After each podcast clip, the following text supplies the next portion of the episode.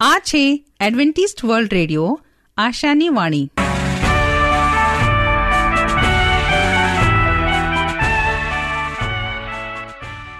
અમારા આજના પ્રસારણમાં તમારો હાર્દિક સ્વાગત છે. આજે તમારા માટે અમે ખૂબ સુંદર સ્વાસ્થિક અને આત્મિક વિચારો લાવે છીએ. પણ તે પહેલા સાંભળો, દેવની સ્તુતિમાં આ સુંદર ગીત.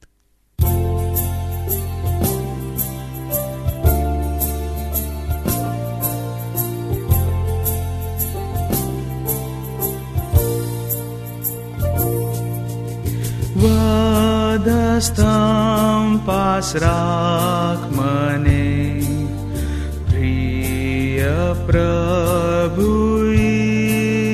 सु ज्ञा ज्याशुत्कर्णार्धार्वहे तारणक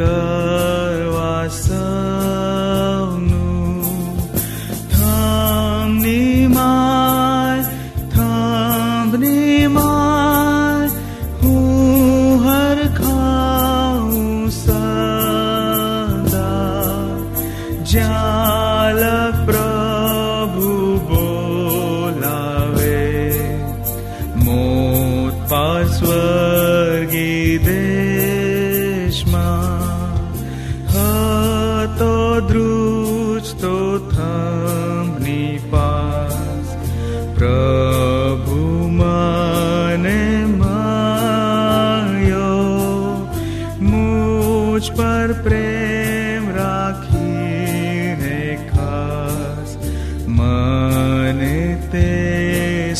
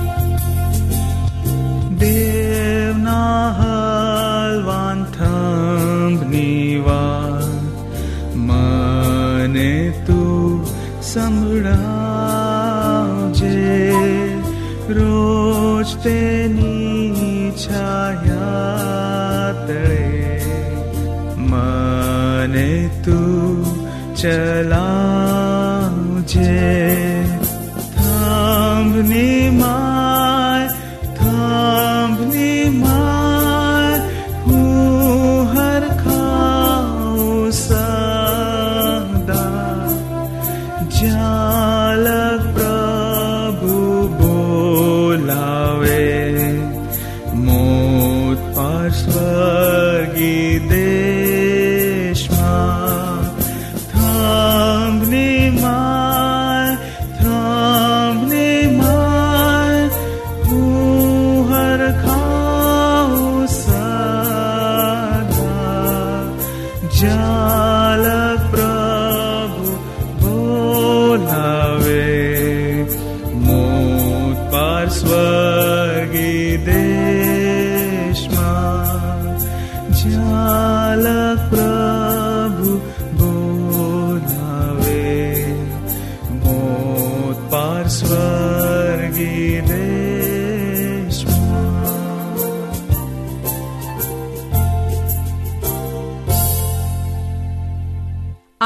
અંકમાં આપણે સાંભળીશું એક વાર્તા જે આપણને જીવનની નીતિનો બોધ આપે છે.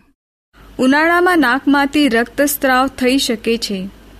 ઉનાળાની સખત ગરમીમાં ફરવાથી અને પિત્ત વધારનાર ખોરાક વિશેષ લેવાથી પિત્તજન્ય રોગો ઉત્પન્ન થાય છે.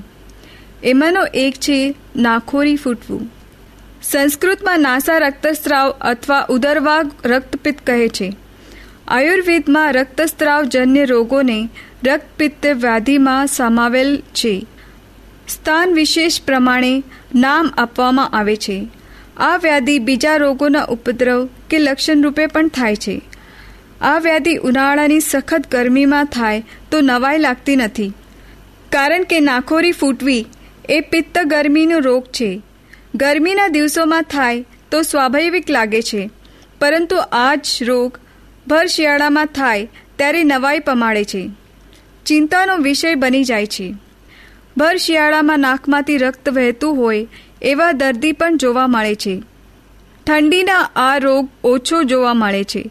પિત્ત કે વાત પ્રકૃતિના વ્યક્તિ ગરમ અને તીક્ષ્ણ ખોરાકનું વધારે પડતું સેવન કરે તો ભર શિયાળામાં પણ નાકમાંથી રક્તસ્રાવ થઈ શકે છે.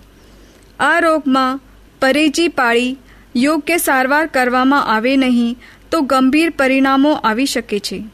એસ્પિરિન લાંબો સમય લેવાથી રક્તસ્રાવ થઈ શકે છે. આધુનિક દૃષ્ટિએ રોગ સ્વતંત્ર વ્યાધિ નથી, પણ કોઈ પણ રોગનું લક્ષણ છે. આ રોગને મુખ્ય બે ભાગમાં વેચવામાં આવેલ છે. સ્થાનિક કારણોને લીધે થતો રક્તસ્રાવ, જેવા કે જૂની શરદી, નાકમાં મસો, નાકમાં સોજો વગેરે. બીજું કારણ છે સાર્વનદેહિક રોગો જેવા કે high blood pressure purpura haemophilia કમળો વગેરે. પરંતુ આયુર્વેદે ઉષ્ણ વગેરે આહાર વિહારના સેવનથી સ્વતંત્ર રીતે થતા વ્યાધિ તરીકે રક્તસ્ત્રાવને સ્વીકારે છે અને ચિકિત્સા પણ આપી છે. પરિણામો પણ સુંદર મળે છે. નિરાશ થયેલા દર્દીઓ નવું જીવન મેળવે છે. ઉષ્ણ અને તીક્ષ્ણ વગેરે આહાર વિહારથી નાસા રક્તસ્ત્રાવ સ્વતંત્ર વ્યાધિ તરીકે પણ થાય છે અને મટાડવા માટે ઉપચારો પણ ઠંડા હોય છે. બહાર વાતાવરણમાં અંગે થીજાવી નાખે તેવી ઠંડીમાં પણ રક્તસ્ત્રાવ થાય તો રોગનું જોર કેટલું હશે એ અંગે પણ વિચારવું જોઈએ. બીજા કોઈ રોગના લક્ષણ રૂપે જો નાકમાંથી રક્તસ્ત્રાવ થતો હોય તો મૂળ રોગની ચિકિત્સા સાથે રક્તસ્તંભક ઔષધો આપવાની તુરત જ પરિણામ મળે છે. દાખલા તરીકે હાઈ બ્લડ પ્રેશરને કારણે રક્તસ્રાવ થતો હોય તો બ્લડ પ્રેશરની ચિકિત્સા પણ કરવી જોઈએ.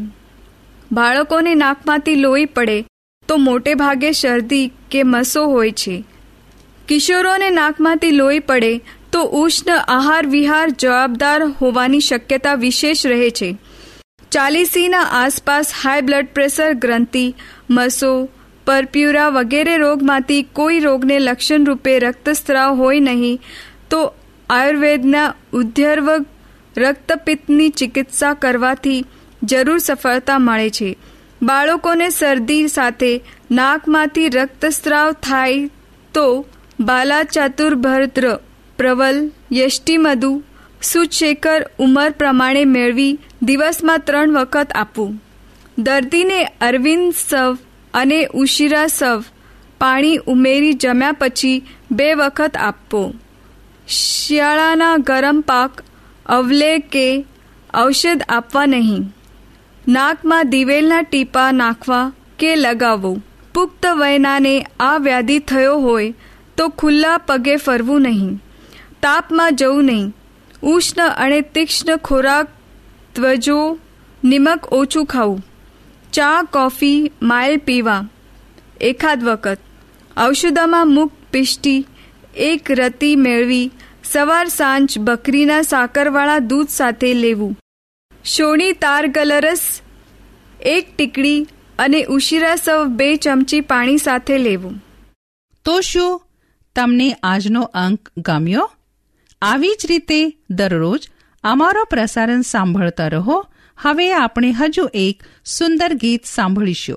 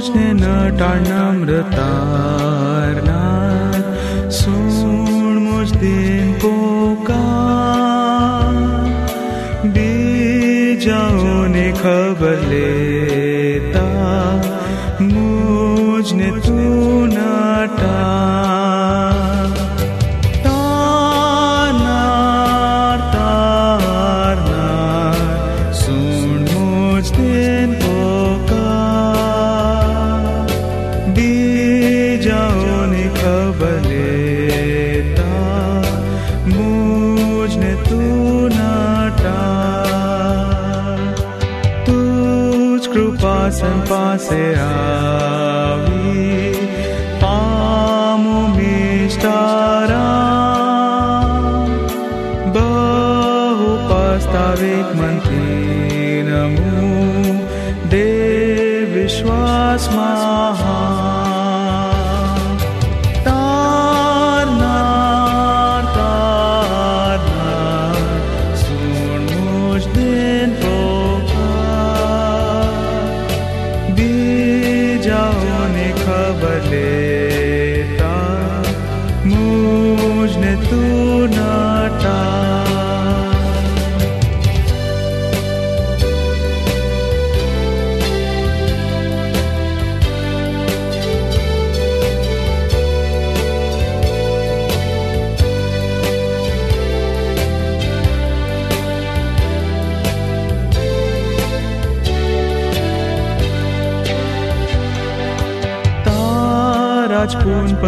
વિશ્વાસ કરી તુજ મુખું શોધના ભાંગે તાતા સાજો કરી તું તાર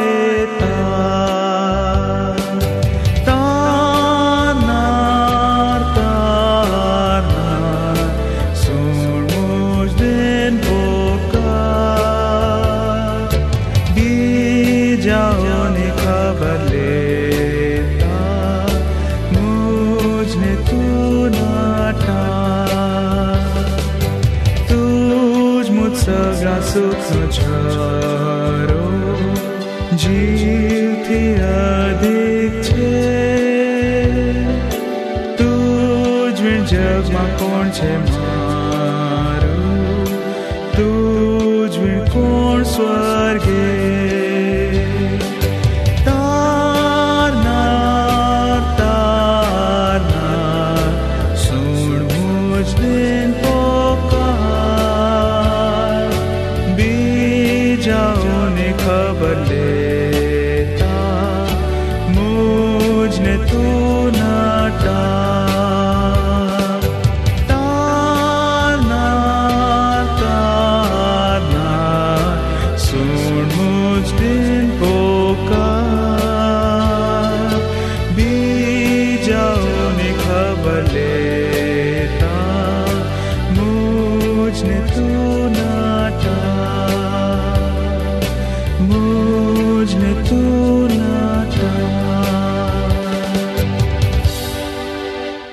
પ્રભુનું વચન તે સત્ય અને શાંતિનો માર્ગ છે.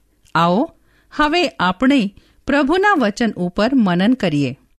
હું રાજુ ગાવિત આજનું વચન સાંભળનાર મારા પ્રિય ભાઈ બહેનો નાના મોટા બાળકો, વડીલો, દરેકનો હું ખ્રિસ્તમાં હૃદયપૂર્વક આવકાર કરું છું. આજે આપણે શીખીએ કે ઈસુ ખ્રિસ્ત આ પૃથ્વી પર આવ્યા હતા, ત્યારે તેઓએ ઘણા એવા મહાન કાર્ય કર્યા. અને ત્યાર પછી આપણને જોવા મળે છે કે તેના કાર્ય કર્યાથી તેઓ સ્વર્ગમાં ગયા છે. પરંતુ આપણને યોહાન તેના બીજો અધ્યાય બારથી બાવીસમાં શું કહે છે? એ પછી તે તેની મા, તેના ભાઈઓ તથા તેના શિષ્યો કપરનહમાં ઉતરી આવ્યા, પણ ત્યાં તેઓ ઘણા દહાડા રહ્યા નહીં. યહૂદીઓનો પાસ્કા પર્વ પાસે આવ્યો હતો. તેથી ઈસુ યરૂશલેમ ગયો. આ પ્રવાસમાં યરૂશલેમ જનારા એક મોટા ટોળામાં ઈસુ જોડાઈ ગયો હતો. હજુ તેણે તેનું કાર્ય લોકોમાં પ્રગટ કર્યું ન હતો અને તે કોઈના ધ્યાન વગર આ મોટા ટોળામાં ભળી ગયો હતો. આ પ્રસંગોમાં મસીહાનું આવવું જેને યુહાને એક પણ ખાસ મહત્વ આપ્યું હતું, તે લોકોની વાતચીતનો વિષય રહેતો હતો. રાષ્ટ્રના મહાનપણાની આશા મસીહાના આવવા પર આધારિત હતી. ઈસુને ખબર હતી કે યહૂદીઓના એ નિશાની નિરાશા થવાની હતી. કેમ કે એ આશા દેવના વચનની ખોટી સમજણ પર રચવામાં આવી હતી. બહુ ઊંડી ખંતથી તેણે સમજાવીને તેઓને ભવિષ્યવાણીઓનો ગૂઢ અભ્યાસ કરવા માટે પ્રેરિત કરવાનો પ્રયત્ન કર્યો હતો. દરેક યહૂદીને પોતાના જીવનને સારું યહોવાને ખંડણી આપવા માટે દર વર્ષે અડધા શેકેલ નાનું આપવું પડતું હતું અને એવી રીતે ભેગા કરેલા નાણાં મંદિરના કાર્ય માટે વાપરવામાં આવતા હતા. નિર્ગમન ત્રીસમો અધ્યાય બારથી સોળ એ સિવાય ઐચ્છિક અર્પણ તરીકે મંદિરના ખજાનામાં નાખવા માટે પણ નાણાં લાવવામાં આવતા હતા. આ બધા નાણાં મંદિરના નાણાંમાં રૂપાંતરિત કરવાના હતા ને તે નાના પવિત્ર સ્થાનના કાર્ય માટે સ્વીકારવામાં આવતા હતા. પૈસાનું બદલાન, ઠગાઈ અને ધામ ધમકીને તક આપીને તે નિર્દય વ્યવહાર બની ગયો જે યાજકો માટે મહેસૂલનો માર્ગ બની ગયો હતો. વેપારી લોકો પ્રાણીઓ માટે અસહ્ય કિંમત માંગતા હતા અને તેમાંનો પૈસો તેઓ યાજકો અને અધિકારીઓ સાથે વહેંચી લેતા હતા અને એવી રીતે લોકોના પૈસાથી શ્રીમંત ભણતા હતા. ભક્તોને એવું શીખવવામાં આવ્યું હતું કે અગર તેઓ બલિદાન નહીં આપે, તો તેઓ પર, તેઓના બાળકો પર ને કુટુંબો પર દેવનો આશીષ ઉતરશે નહીં. એવી રીતે પ્રાણીઓ પર મોટી કિંમત મેળવવામાં આવતી હતી. કેમ કે એટલા દૂરથી જે કામ માટે તેઓ આવ્યા હતા, તે કર્યા વગર તે પાછા તેઓના ઘરે જઈ શકતા નહીં હતા. પાસ્કા પર્વના સમયે ઘણા બલિદાનો ચડાવવામાં આવતા હોવાથી વેચાણ પણ ઘણું થતું હતું. જનાવરોનો અવાજ, ઘેટાઓનો અવાજ, કબૂતરોનો અવાજ રોકજનો અવાજ, પૈસાનો અવાજ મંદિરના આંગણામાં સંભળાતો હતો. તેથી ત્યાં મંદિરની પવિત્રતા નહીં, પરંતુ બજારનો અનુભવ થતો હતો. ભક્તોને ભક્તિ કરવામાં ખલેલ થતી હતી, જે શબ્દો પરમ પવિત્ર દેવ માટે ઉચ્ચારવામાં આવતા હતા, તે બધા આ અવાજમાં ડૂબી જતા હતા. આ પર્વમાં ઘણા પીડિત જરૂરિયાતવાળા ને નિરાશ લોકો આવતા હતા. તેમજ આંધળા, લંગડા અને બહેરા હતા. ઘણાઓને ખાટલા પર લાવવામાં આવતા હતા. ઘણા ગરીબ જેઓ પોતાની ભૂખ સમાવવા માટે પણ ખાવાનું ખરીદી શકતા નહોતા પરંતુ સૌથી ઓછા કિંમતનું બલિદાન દેવને આપવા સારું ખરીદી કરવા આવ્યા હતા. તેઓને યાજકોના ઉક્તિથી બદનામી થતી હતી. યાજકોને તેઓની ધર્મનિષ્ઠાનો અભિમાન હતો. તેઓ પોતાને લોકોના વાલીઓ એમ દાવો કરતા હતા, પરંતુ તેઓ દયા અને સહાનુભૂતિ વગરના હતા. ગરીબ અને માંદા, મરવાની અની પરના તેઓને ખોટી વિનંતી કરતા હતા, પરંતુ તેઓના હૃદયમાં કદી દયા જાગૃત થઈ ન હતી. ઈસુ જેમ મંદિરમાં અંદર આવ્યા ને તેણે એક નજરમાં બધું જઈ લીધું. અયોગ્ય વ્યવહાર તેણે જોયો. તેઓ એવું ધારતા હતા કે, લોહી વહેડાવવા વ્યા વગર આપણા પાપોની માફી થશે નહીં. તે ગરીબોની તેણે નિરાશા જઈ હતી. તેણે તેના મંદિરના બહારના આંગણામાં ચાલતો અપવિત્ર વ્યવહાર જોયો. પવિત્ર બંધ વાતાવરણ એક વિશાળ લેનદેન બની ગયો હતો. તેઓના આવક માટે લોકો પર કોઈ બધ વગર ઘણી વિધિઓ ફરમાવવામાં આવી હતી. તેથી કોશું કરવું જોઈએ એમ ઈસુએ જોયું. એક અચૂક બલિદાન કરવું જોઈએ એ સમજ સિવાય બીજી કોઈ સમજણ વગર બલિદાનો આપતા હતા. એક અનોખો માન વગરનો પરંતુ તેઓની સર્વ વિધિઓનો પ્રતીક તેઓની વચ્ચે ઊભો હતો. બલિદાનોનો દિગ્દર્શન તેણે કર્યું હતું. પરંતુ હવે તે જુએ છે કે તેઓ દુરુપયોગ કરે છે ને તેઓનો ગેરસમજ થયો છે. આધ્યાત્મિક ભક્તિ ઝડપથી લય પામતી હતી. યાજકોનો અને અધિકારીઓનો દેવ સાથે કોઈ સંબંધ રહ્યો ન હતો. તેથી તદ્દન જુદી પ્રકારની ભક્તિની સ્થાપના કરવાનું ઈસુનું કામ હતું. ઈસુ મસીહ જે મંદિરના પગથિયા ઉપર ઊભો હતો, ત્યારે તેણે ભવિષ્યવાણીની નજરીથી એક વર્ષ કે એક શતક નહીં, પણ સંપૂર્ણ યુગના ભવિષ્યમાં જોયું કે યાજકો અને અધિકારીઓ કેવી રીતે ગરજોને તેઓના હકથી ફેરવી દે છે, ગરીબોને સુવાર્તા પ્રગટ કરવાની મનાઈ કરે છે, દેવનો પ્રેમ પાપીઓથી સંતાડવામાં આવશે ને તેની કૃપા વેપારનો માલ બનાવશે. જેમ તેણે એ દૃશ્ય જોઈએ, તેમ તેના ચહેરા પર રસ, અધિકાર અને શક્તિ દેખાઈ. બધાનું ધ્યાન તેના તરફ ખેંચાઈ ગયો. જેઓ અપવિત્ર કાર્યમાં જડાઈ ગયા હતા, તેઓની નજરો તેના ચહેરા પર જડાઈ ગયા. તેઓ તેઓની નજરે તે ચહેરા પરથી પાછી ખેંચી શકતા નહોતા કેમ કે તેઓ જાણી ગયા કે એ વ્યક્તિ આપણા વિચારો અને હેતુઓ વાંચી શકે છે. થોડાક લોકો તો જેમ કે ઈસુના સદક નજરથી તપાસવા માટે તેઓના ભૂંડા કામો તેમના ચહેરા ઉપર લખવામાં આવ્યા છે એમ લાગીને પોતાના ચહેરાઓ ઢાંકવા લાગ્યા. ગુંચવણ શાંત પડી ગઈ. અવાર જવાનો ને સોદાનો અવાજ બંધ થઈ ગયો હતો. શાંતતા વેદનામય બની ગઈ હતી. ભયનું વાતાવરણ સભા પર છવાઈ ગયો હતો અને એવું લાગતું હતું જેમ કે તેઓ આરોપી જેવા પોતાના કર્મોના જવાબ આપવા માટે દેવના ન્યાયાસન આગળ ઊભા હતા. ઈસુના તરફ જતા તેઓને માનવના વેશમાં દૈવત્વ ચમકતો દેખાયું. પરંતુ છેલ્લા સમયમાં આ સ્વર્ગના રાજા ન્યાયાધીશ જેમ ઊભો રહેશે, ત્યારે તેનું જે વૈભવ રહેશે તે હમણાં નહોતું. તો પણ તે જ શક્તિ સાથે આત્માઓનું વાંચન કરવા માટે તે ઊભો હતો, તેણે સંપૂર્ણ સભા પર નજર ફેરવી. તેનો ચહેરો દેવી પ્રકાશથી ચમકતો હતો. સિનાઈ પહાડ પર નિયમો જાહેર કરતી વખતે જેમ તે રણકારના અવાજમાં સ્પષ્ટ બોલ્યો હતો તે જ અવાજ હમણાં નિયમ તોડનારા યાજકો અને અધિકારીઓ માટે નીકળ્યો હતો. તે મંદિરના કમાનોમાંથી ગૂંજતો હતો. એ બધું અહીંથી લઈ જાઓ. મારા બાપના ઘરને વેપારનું ઘર ન બનાવો.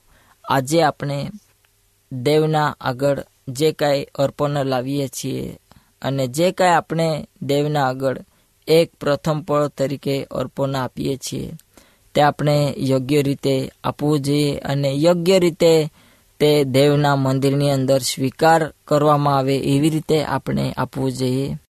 અને તેવી રીતે પ્રભુ ઈસુ ખ્રિસ્તને અયોગ્ય રીતે ખોટી રીતે મેળવેલા, ભેગા કરવામાં આવેલા પૈસા સર્વ તેઓએ ધિક્કાર્યા અને તે સર્વ ખોટો કાર્યને તેઓએ બંધ કરાવ્યો. કેમ કે મંદિરનો ઉત્સાહો તે એક વિશેષ અલગ હતો. એટલા માટે પ્રભુ ઈસુ વેપારી માલ સામાન દૂર કરવામાં કીધો અને મંદિરના આંગણો હમણાં જ એક પવિત્ર જેવું કરવામાં આવે એવી રીતે ગંભીર વાતાવરણમાં તેઓએ બદલી નાખ્યો. તો વિશેષ કરીને આપણે પણ આપણા મંદિરને સારી પેટે રાખીએ, આપણા અંતકરણના મંદિરને પણ આપણે સાફ રાખીએ.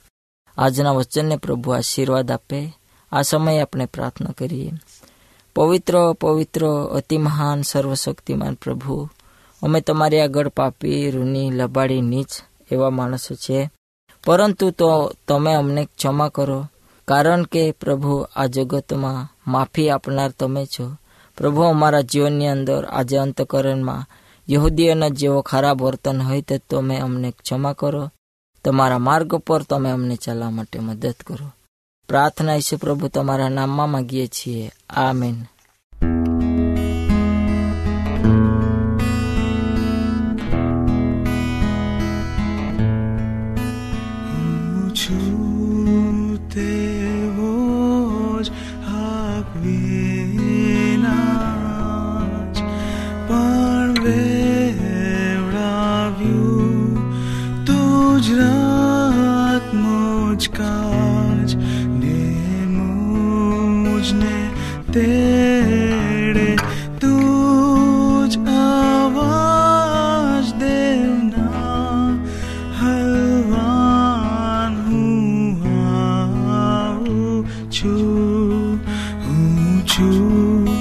તેવું જ થોભું નહીં જાતે મારા ડાગો વાચે तुझ रक्त सौ डाग काढशे।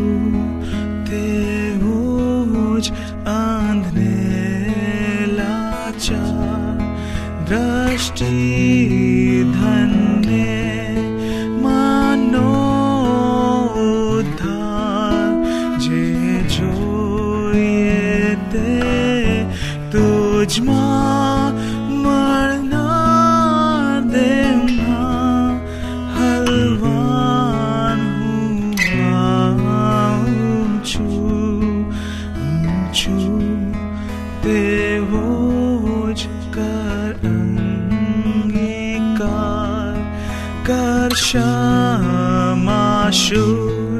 છૂટકો ને